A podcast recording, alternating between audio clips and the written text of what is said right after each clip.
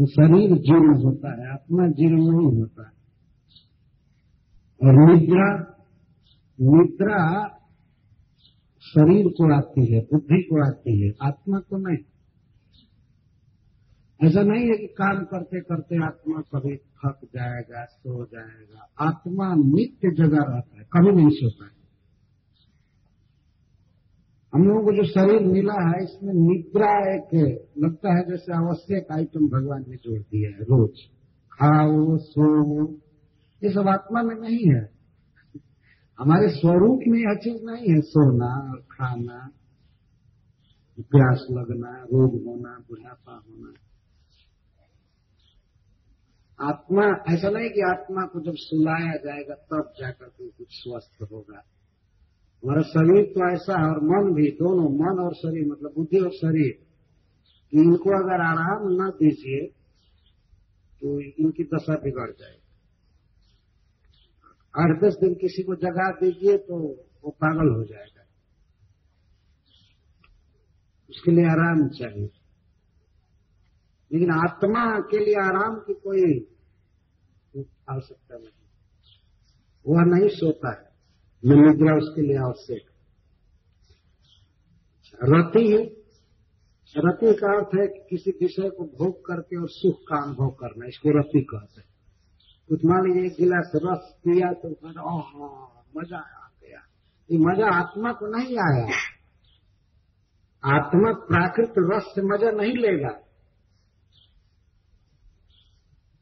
जैसे मान लीजिए कोई देवता हो और कोई कहे कि वो इस पृथ्वी पर आ करके और सुअर जैसा गड्ढा में लौट करके और कहे कि मज़ा आया, आ गया। अरे उसको क्या है हमारे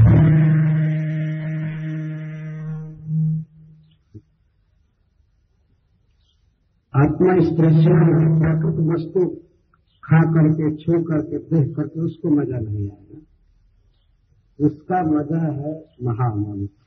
हरे कृष्णा हरे कृष्णा कृष्णा कृष्णा, हरे हरे हरे राम आत्मा आध्यात्मिक है, इसलिए आध्यात्मिक वस्तु से ही सुख का अनुभव करेगा। लेकिन बीच में जैसा जैसे लग रहा है कि ये चीज़ मेरा सुख का अनुभव करने लगा। जैसे मान लीजिए कोई थका हो, धूप में से आया हो, और एसी चालू किया जाए हवा शरीर में लगती है तो इसके बाद आदमी कहता आहा फ्रेश हो गया रिलैक्स्ड हो गया। आत्मा इस तरह से कभी रिलैक्स नहीं होता। वो ऑलरेडी रिलैक्स्ड है। आनंदमय है। वो स्वयं आनंद से बना हुआ है। ये आनंद घन परमात्मा का, भगवान का अंश है, इसलिए स्वयं ही आनंदमय है। बाहरी आनंद इसमें डाला नहीं जा सकता। है और वो भी प्राकृत वो भी जड़ पदार्थ। वो आनंद नहीं है आत्मा आत्मा का आनंद स्प्रिट है। तो भगवान की जो भक्ति है, उनका नाम, रूप, गुण, लीला, ये सब चीज़ शक्ति है। ये सब बेहलादरी शक्ति है। इसीलिए आत्मा का वास्तविक सुख है भगवान की भक्ति। तो आत्मा में रति नहीं है राजा जी। ये देह और मन में है। और मन में क्रोध। मन में क्रोध। जैसे आप तमतमा गए हैं आप क्रोध में हो गए हैं तो वास्तव में आप क्रोधित नहीं हुए। आपका मन क्रोधित हो गया है।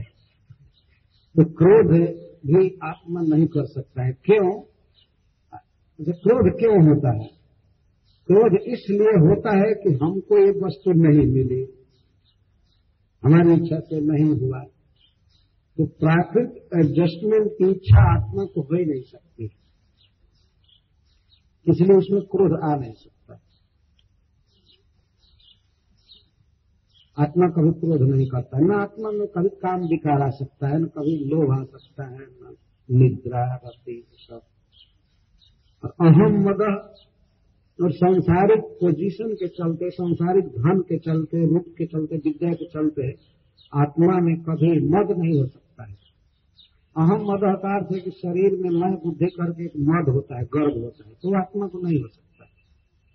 तो आत्मा कभी ऐसा अनुभव नहीं करेगा कि हाँ मैं बड़ा पोजीशन वाला हो गया। दिव्य आत्मा इन प्राकृतिक वस्तुओं को लेकर के कैसे अहंकार कर सकता है, कैसे गर्व कर सकता है? जैसे मान लीजिए, कोई राजा हो, भारतवर्ष का राजा बन जाए, और राजा क्या कभी कूड़ा करकट के पास गार्बेज के पास आकर के कहेगा पूरा मेरा अधिकार हो गया पूरा गार्बेज पर मेरा अधिकार हो गया। ऐसा गर्व उसे कभी नहीं होगा। क्योंकि वो बहुत ऊँचा व्यक्ति है, सारा भारत उसके अधीन इस तरह आत्मा इतना सुपीरियर है इस माया जगत से, उस माइक वस्तुओं के कारण कभी गर्व नहीं हो सकता। तो गर्व होना, सुख का अनुभव होना, क्रोध होना, भय, प्यास, भूख और श्रम, थकावट, स्थूलता, या कृष्णता हे राजन, ये सब देह के होते हैं, मन के होते हैं, आत्मा के नहीं। देहे न जात सही में संत सूचक सूचक का अर्थ शोक। हम लोग इस संसार में कुछ न कुछ शोक करते रहते हैं। ये स्वभाव हो गया, ये नहीं हुआ, वो नहीं यदि दो चार बच्चे हो गए तो हम लोग सोचते रहते हैं कि इसका आगे क्या होगा। बिना मतलब के सोचते रहते शोक करते रहते कुछ न कुछ शोक करना, उसने हमको ऐसा कह दिया। वहाँ गया तो ये चीज़ नहीं मिला। कुछ न कुछ मन अभाव की सृष्टि करके सोचता रहता, लेकिन आत्मा का क्या बिगड़ सकता है इन वस्तुओं के नाम मिलने पर और अपमान आत्मा में शोक नहीं है।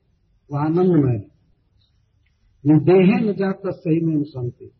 जो देह में उत्पन्न हुआ है, देह को मैं मानता है, उसी में ये सब होते हैं। हमें नहीं, न में शांति। हमें ये सब नहीं है। न मुझे भूख है, न मुझे प्यास है। न मुझे शोक है, न लोभ है, न काम है, न क्रोध है, न मुझमें मोटापन है, न कृषता है, न मुझमें आदि है, न व्याधि है, कुछ नहीं। जो देह को मैं मान चुका है, उसमें ये सब होते हैं। देह के धर्मों को, मन के धर्मों को अपने में आरोपित करता है। लेकिन हे राजन ये सब मुझमें नहीं। मैं देह में नहीं। मैं देह से बिल्कुल भिन्न अच्छा राजा रघुवर ने एक बात कही थी कि क्या तुम जीते जी मर गए हो क्या? सांस लेते हुए मर गए हो, मेरी बात नहीं समझ रहे हो तो उसका उत्तर देते जीवन मृतत्व में नियमेन राजन आद्यंत जब विकृत दृष्टम। हे राजन, हे महाराज जी, आपको, आपका अभिमान नहीं जा रहा है कि मैं राजा हूँ, इसलिए लीजिए, मैं भी आपको राजा कह देता हे राजन जो जीवन मृतत्व है जीवित अवस्था में मरा हुआ, ये सब जगह लागू है। ये नियम से ही है। केवल मुझमें ही ऐसी बात है क्या नहीं है। तो सबके साथ लगा हुआ है कि जीवित अवस्था में ही सभी मरे हुए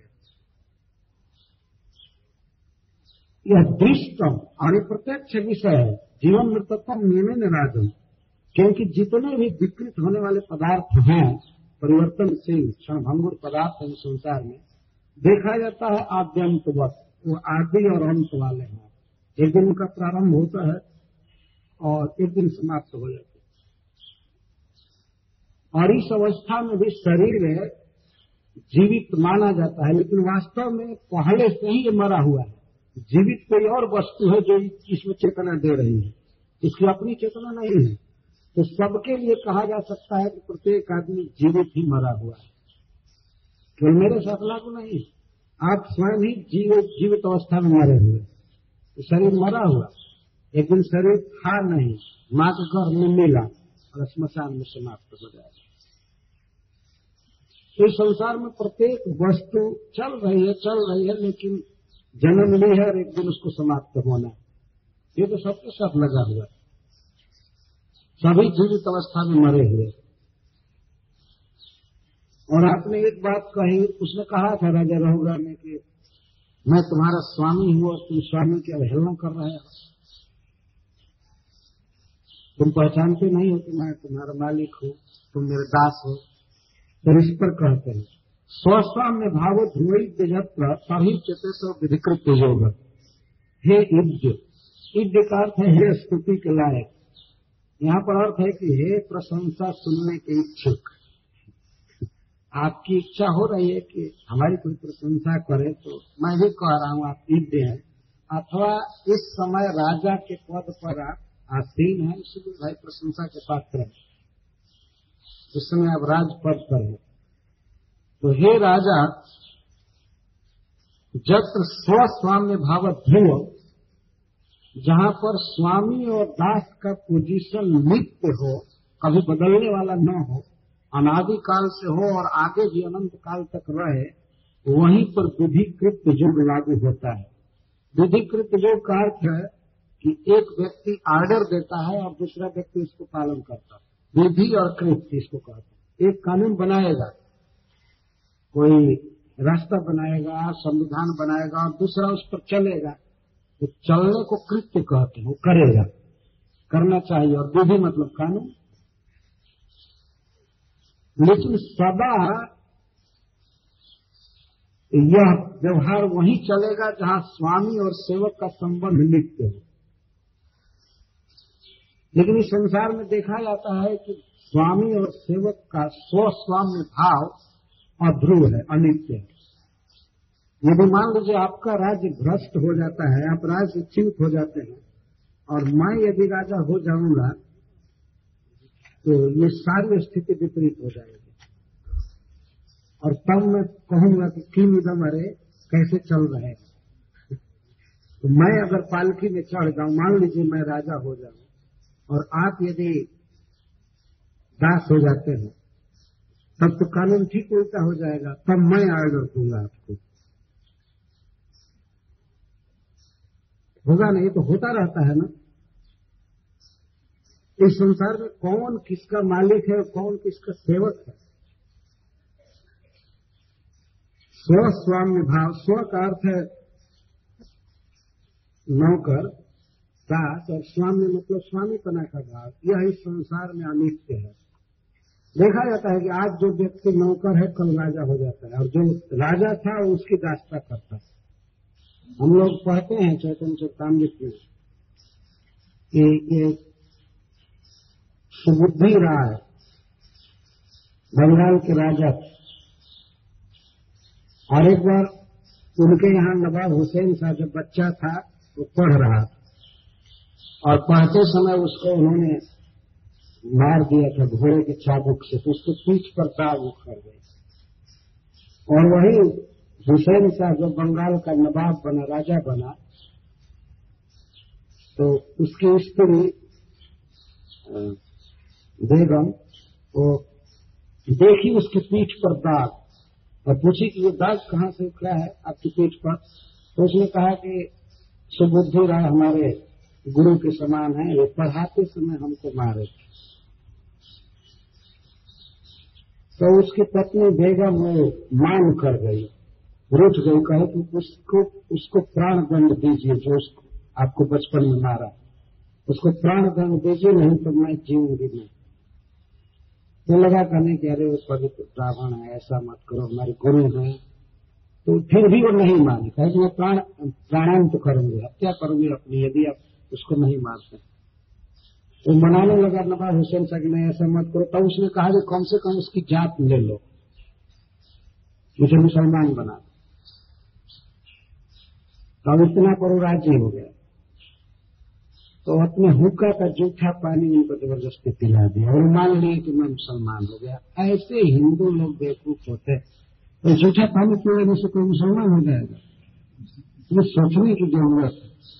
तो और गए जब मुक्ति मंडल के पंडितों से पूछे जगन्नाथ पुरी ने तो वे लोग बताया कि आपको जलता हुआ घी पी करके मर जाना चाहिए अब दूसरे जन्म में ब्राह्मण होंगे। हिंदू होंगे। अब आप इस समय से नहीं हो सकते। इतना जीवन त्याग देना आसान नहीं था तो बनारस गए बनारस का जो पंडित बहुत प्रसिद्ध है, वो लोग कहे कि आप तो सामन में धीरे धीरे जल कर मर जाइए, तब शुद्ध होंगे। एक से कठिन। लेकिन वहीं पर किसी पंडित ने कह दिया कि आप नज़दीक चले जाइए उस समय विश्व के सबसे बड़े पंडित हनुमाई पंडित रहते थे वो जो कुछ कहेंगे, वो प्रमाण होगा। तो समुद्र राय गए वहाँ लेकिन उनसे भेंट नहीं हुई? चैतन्य महाप्रभु तो फिर बनारस में भेज बनारस में से बुद्धि ने पूछा, चैतन्य महाप्रभु से कि ऐसी ऐसी बात है, मुझे क्या करना चाहिए? तो चैतन्य महाप्रभु ने कहा कि आपकी जात कहीं नहीं गई है। आप ठीक है। आप हिंदू हैं। और यदि आप मानते हैं कि कुछ पाप हो गया है तो केवल महामंत्र जपे और कुछ करने भी है और वृंदावन में जाएँगे, वहाँ पर वैष्णव को कुछ चावल खरीद करके खिलाइएगा हमारे बंगाली वैष्णव चावल खाते हैं, उनको सरसों का तेल लगाने के लिए और चावल खाने के लिए कुछ दीजिएगा वो गाय को सूखे लकड़ियाँ बेच बेच कर मथुरा जी और बंगाली वैष्णवों को बहते देखिए एक दिन जिस पर हमको लगा था, चाबुक लगा था, वो एकदम बंगाल का अनुवाद हो गया बदशाह हो गया। तो सब कुछ उल्टा हो सकता है। बहुत निकट का उदाहरण देने पर और क्लियर हो जाएगा। बहुत पहले जो महाराज कहे जाते थे तो उनको बहुत कृपा करके कुछ लोग प्रभु कह करके संतोष कर लेते नई व्यक्ति यदि आता है तो उसको मेला वाला हुक्म देता है। वहाँ बैठो ये करो ये करो बड़ा बड़ा व्यक्ति भी इस तरह से क्षण भर में देखा जाता है। ये संकेत काफ़ी है, सभी समझ सकते हैं। इस संसार में स्वामी और सेवक की जो स्थिति है टेम्पोररी है, स्वतंत्र है। इसलिए कानून, कायदा, संविधान भी टेम्पोररी है। आप क्यों ऐसा मानते हैं कि मैं राजा हूँ और मेरा सेवक?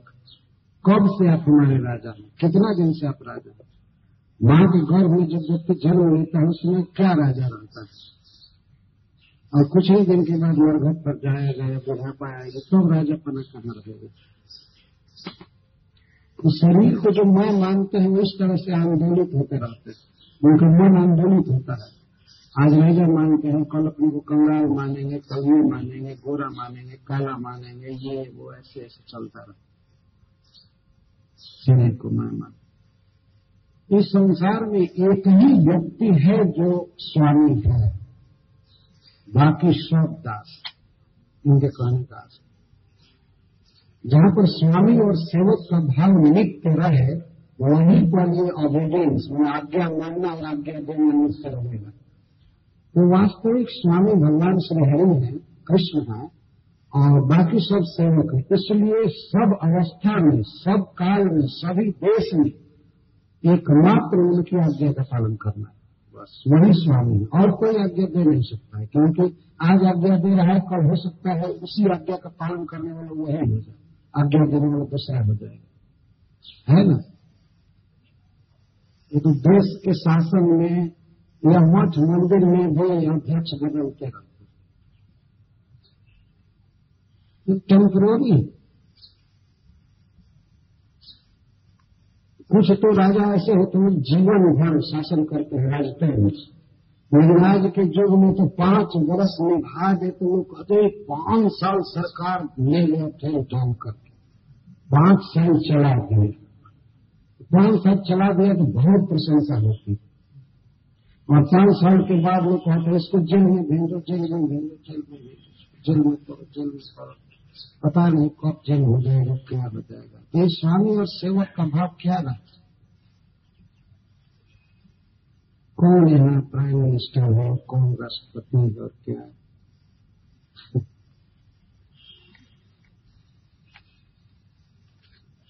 कुछ दिन पहले अंग्रेज़ जो लोग उस देश को अपना मानते थे कि हमारा राज्य लेकिन उनको वहाँ से भगा दिए महात्मा गांधी ने भगा दिए एक दिन मानते थे कि ये हमारा देश हमारा देश और कोई भी नियम लागू करते थे तो सुपरफिशियली में दिखाते थे, कहते थे कि भारत बहुत गरीब देश है हम इसको धनी बनाना चाहते हैं ये बहुत अशिक्षित देश है, हम शिक्षा का प्रचार करना चाहते हैं। और असभ्य देश है, हम इसको सभ्य बनाना चाहते हैं। इसलिए उन्होंने कहा कि इन लोगों को कुछ भी आता नहीं है, इसमें कुछ भी न बनाए सब कुछ इंग्लैंड से आएगा। फ़र्स्ट क्लास की चीज़ आएगी, ठीक से आएगी। और भीतरी आशा था कि हम कुछ भी न बनाए, गरीब हो जाए जिस सदा के लिए हम इनको अपने अधीन रखें, बस। लेकिन बाहर रूप से ऐसे ऐसे सुंदर सुंदर बात कहते थे तो बहुत लोग उनके घपले में आ गए। तो बहुत काल तक वे करते रहे शासन लेकिन बाद में भी चले गए आज उनका कुछ भी नहीं। ये स्वामी और सेवक का भाव अनित्य है। उनके द्वारा बनाया हुआ नियम भी अनित्य हो गए विधिकृत योग उसी समय के जाते हुए भी चले गए नया संविधान बना। और दूसरा संविधान बना। और यहाँ का व्यक्ति राजा होता है तो वही टेम्पोररी राजा होता है। अभी हम बच्चे तो केवल पंद्रह बीस दिन के लिए राजा हुए थे ना। मैं उसमें जा रहा था विदेश तो वो पेड़ में दिखा रहे। दस दिन के लिए पंद्रह दिन के लिए भी पता नहीं क्षण भंग इस तरह अपने को कभी नहीं मानना चाहिए शरीर के अनुसार कि मैं यह हूँ, वह हूँ, ये हूँ, वो हूँ। इसकी मजाल मेरी आज्ञा नहीं मानेगा। मुझे बाप तू बाप। अब कितना दिन आज्ञा देने वाले रहेंगे? इस तरह से आदमी जलता रहता है सब ज्ञान तो स्वस्वामी भाव धीरे जब तक तभी चेतेशों विधिकृत होगा स्वामी और सेवक का भाव जहाँ ध्रुव है, नित्य है, वहीं पर आज्ञा देना और आज्ञा पालन करना चलता है। और जहाँ स्वामी सेवक भाव टेम्परेरी है, वहाँ क्या कोई आज्ञा देगा? और क्या कोई आज्ञा पालन करेगा? आज आज्ञा दे रहे हो कि ठीक से पाल पाल की धो। और अभी दो मिनट में मेरे चरण में गिरोगे। भीतर ही आते यह अभी था स्वामी, ठीक से पाल की धो क्या हो गया? एक बार इस मंदिर में देखा था।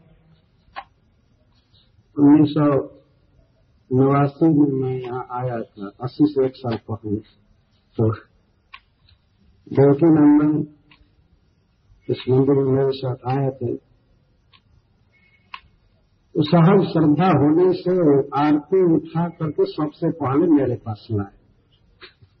तो मंगला आरती चल रही थी तो दो दिनों में आरती उठाए और मेरे पास सीधे लाए। महाबुद्धिदास नाम का भक्त था प्रभुपा जी का शीश वो टेंपल कमांडर था उसमें वाइस प्रेसिडेंट है, टेंपल कमांडर। तो आरती दिखाने के बाद देवकी नंदन का कान पकड़ा और भाई ऐसा क्यों किया? ऐसा क्यों किया? यहाँ और भी सन्यासी हैं और आई हैं, ऐसा ऐसा क्यों किया? तो अब तो वो बेचारा बड़ा दुखी हुआ फिर मेरे पास आकर कहने लगा कि ऐसा ऐसा किया, ये किया, वो किया। तो मैं उसको समझाया ये बच्चा है, नहीं जानता है। ये ये एटिकेट एटिकेट कहते हैं। नियम कानून नहीं जानता। अभी तो दो चार दिन आए हुए हुआ। लेकिन मैं देखा कि थोड़े से हेर फेर से इतना रिएक्शन क्या हो जाएगा? अगर मान लीजिए आरती भोर से कोई लड़का किसी इन्फेरियर भक्त को दिखा दिया तो क्या वो झूठा हो जाएगा? कोई ये बहुत गड़बड़ी नहीं है। लेकिन आदमी इतना इन सब कृत्यों में बंध जाता है कि अगर क्रम से आरती हमारे पास नहीं आए तो तो सोचेंगे केवल आरती आंदोलित कर देते हैं हृदय को। हाँ इसमें क्रम का निर्वाह क्यों नहीं हुआ? ये कोई बहुत बड़ी चीज़ नहीं। लेकिन आदमी का चित इस तरह से छोटी छोटी बात के लिए सोचता रहता है, सोचता रहता है, सोचता रहता इतना ज़्यादा जब चित्त प्रभावित होगा एक छोटे से पुरुष से तो आदमी क्या कृष्ण मनस्तु रख पाएगा? वो तो ऐसे भी देखते हैं कभी कभी गुरु या बड़े लोग आते हैं और सब लोग आरती ले चुकते हैं और बाद में आते हैं तो आरती लेते हैं। है ना? तो उसमें तो ये विचार नहीं करते हैं, ये तो झूठा होता मैं नहीं कहता हूँ कि क्रम या शिष्टाचार का पालन नहीं करना चाहिए। करना चाहिए लेकिन कभी अगर व्यतिरेक हो गया तो उसका भी कोई प्रभाव नहीं होगा। ठीक।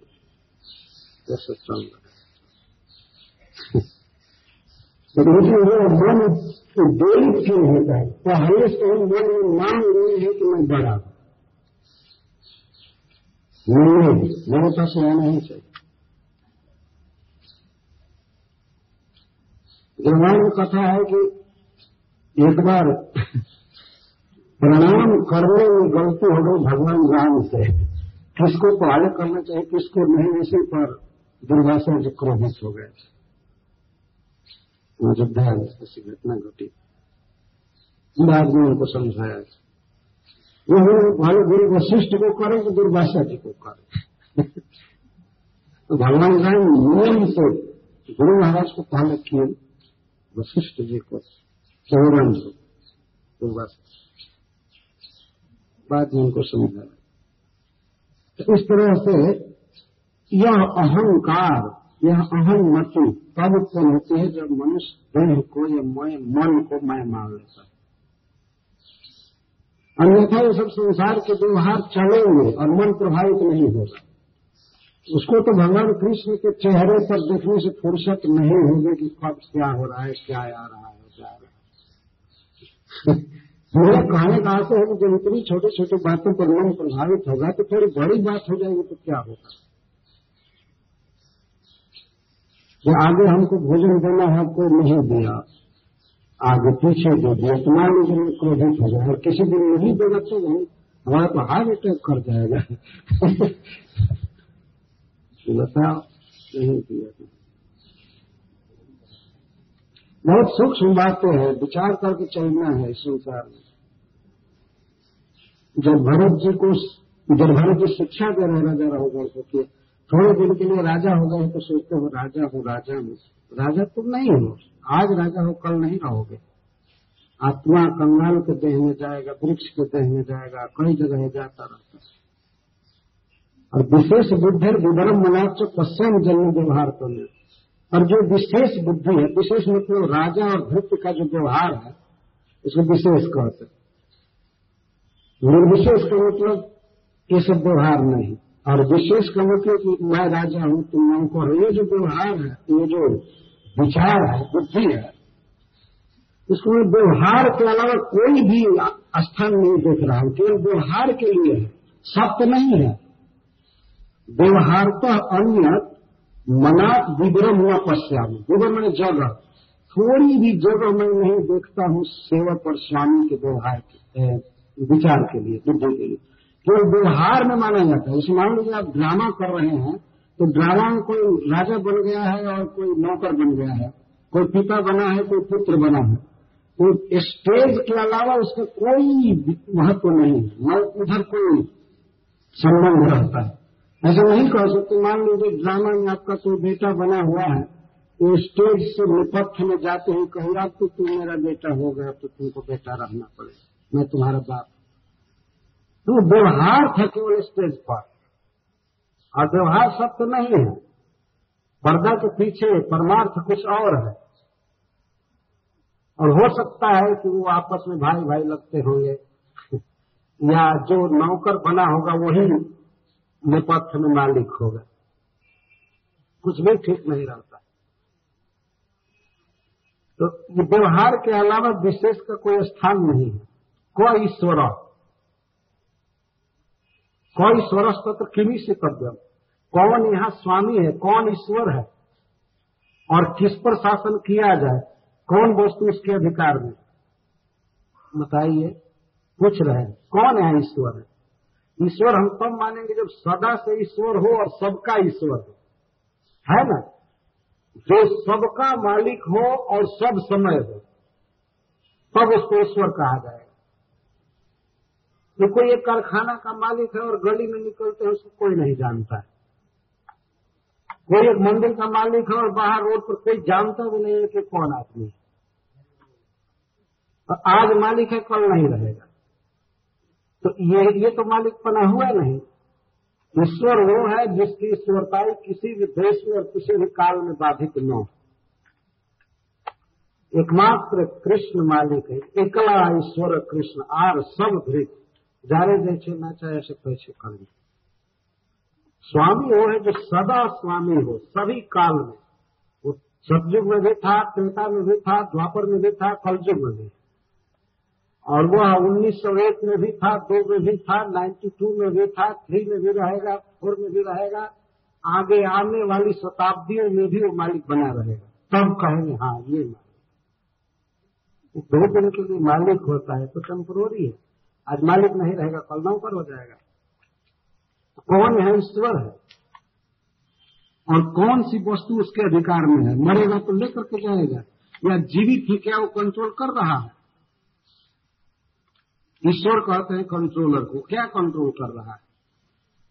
लेकिन तथा तो राजन कर्मान किमते फिर भी यदि आपकी यही भावना है कि आप राजा हैं और मैं आपका दास हूँ तो ठीक है, कहिए हम आपकी क्या सेवा